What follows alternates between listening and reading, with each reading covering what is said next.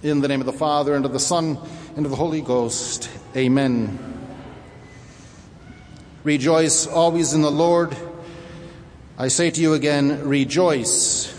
This is commonly known as Gaudete Sunday because of the entrance antiphon, which is actually in the imperative, rejoice, because Mother Church supposes we have been assiduously doing penance uh, as opposed to going to holiday parties as part of our Advent preparation for the coming of our Lord at Christmas. And that's why we also are vested in rose, a manly rose, not pink, because this is a day in which we take a little reprieve from our penances to rejoice in the Lord because He's close. So Aristotle says that joy is the result of possessing the beloved. But as even though we're quoting this beautiful letter of St. Paul to the Philippians, in fact, if you read that letter, you'll find he mentions joy in just about every other paragraph. It's a beautiful, short little letter, all about this joy, but it's not the joy of sentiments. It's not about a Christmas feeling. It's not even a virtue. So, what is this joy then that we are commanded to exercise. It's a command. It's said in the imperative, okay? It's not offered as a good idea or a suggestion. Rather, it's a command. Gaudete. It's in the second person imperative. It's an order. And so, how do we fulfill that if I'm sick? If I'm unemployed? If I'm grieving the loss of a loved one? If I am truly living out the beatitude of mourning and weeping when I look at sin in the world, my own sin, I consider my own need for conversion, and it brings about a degree of sorrow along with hope. Isn't there a contradiction here between this seemingly saccharine command to rejoice when there seems to be so, materially speaking, so few causes for rejoicing? And nonetheless, it's an order. Why does Mother Church quote St. Paul commanding us to rejoice? Because she's not speaking about a feeling, about a sentiment, about a virtue. She's speaking about a fruit of the Holy Spirit. And what is a fruit? The fruit of a plant is its produce. The fruit of the intellect is what we come up with after a little rational discourse. So it's a product, it's an act. It's not a feeling, it's not a virtue, it is an act but only possible by a soul in a state of grace. Because the soul, souls in a state of grace have the possibility to produce these fruits of the Holy Spirit. Paul enumerates 12 fruits. The church has never said there are only 12, but certainly we know 12 of them. The first of which is charity. Charity is an act, not charity as divine indwelling, not charity as a virtue, but charity as an act. In one moment. That's the fruit. And what's the second? It's joy. Why? Because when we are in a state of grace, we possess the beloved. And as a result of this mutual possession, we ought to have joy. We have to have joy, even in the midst of sorrow and grief. What's the third? Peace.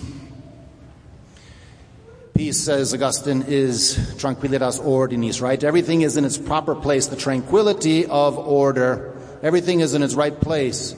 And this means it's not an absence of, absence of conflict. We're in constant conflict. If we are followers of Christ in this world, we're in, abs, we're in constant conflict in this life. And that's not a problem, it's just our situation. In fact, we, we ought to be actually even rejoice in the fight for Christ and for his kingdom. That ought to be, even and when we suffer for the name of Christ, that ought to be a cause of joy because we have the privilege of wearing the stripes of our beloved, of participating, if only in a small way, in his passion. And so, this is an act of the Holy Spirit, not without my cooperation, though. So that is what a fruit is. It is an, an act obeying an inspiration of the Holy Spirit in which we produce this fruit, which then is visible for ourselves and others. And it's also a foreshadowing of things to come in heaven. There is this absolute joy in heaven that the blessed and the angels experience. And nonetheless, you know, you look at Our Lady of La Salette and she was weeping. When the, when the visionary saw Our Lady of La Salette, she was weeping. But what about this joy thing? How does that work? Well, there is the difference between intrinsic joy and this, that's exactly what Paul is talking about, and that's what Mother Church is enjoining us to do. It's the joy of considering God in Himself. And this is a joy then that is absolute. This is a joy that is undisturbed. There is an extrinsic joy that the blessed in heaven have. They, they, they sorrow, they grieve over our sins. And so their absolute joy is not interrupted. And nonetheless, so there, there are different levels. An example of this would be, for example, Mother Teresa of Calcutta, right, who lived obviously a deep life of grace, and nonetheless, the last 50 years of her life, she thought she was condemned to hell. She was in horrible darkness. She thought God had rejected her. She didn't think that, she felt that. This was her trial. Not because of anything she did to deserve that. This was probably expiation for a world that had rejected him. It was also her path to holiness. And so there are things going on at different levels in her soul, right? There's this internal joy, which is the fruit of the Holy Spirit, and then there's is emotional sorrow and grief, which is at a, a, more superficial level, and nonetheless is real. And this is our, our challenge, this is our task. When things are in their proper place, when there is a certain tranquilitas ordinis, then our hearts, our minds, our affections are ordered towards our Savior and not towards the things of this life. And that's why we don't experience an existential sorrow, when we grieve some the loss of a loved one, when we lose our work, when we're sick, when things don't go well for us, or I lose my house. There isn't an existential grief there. There's an extrinsic grief and sorrow which ought not, if I'm in a state of grace, ought not interrupt my joy, which is the fruit of the Holy Spirit. Gaudete, gaudete in Domino semper.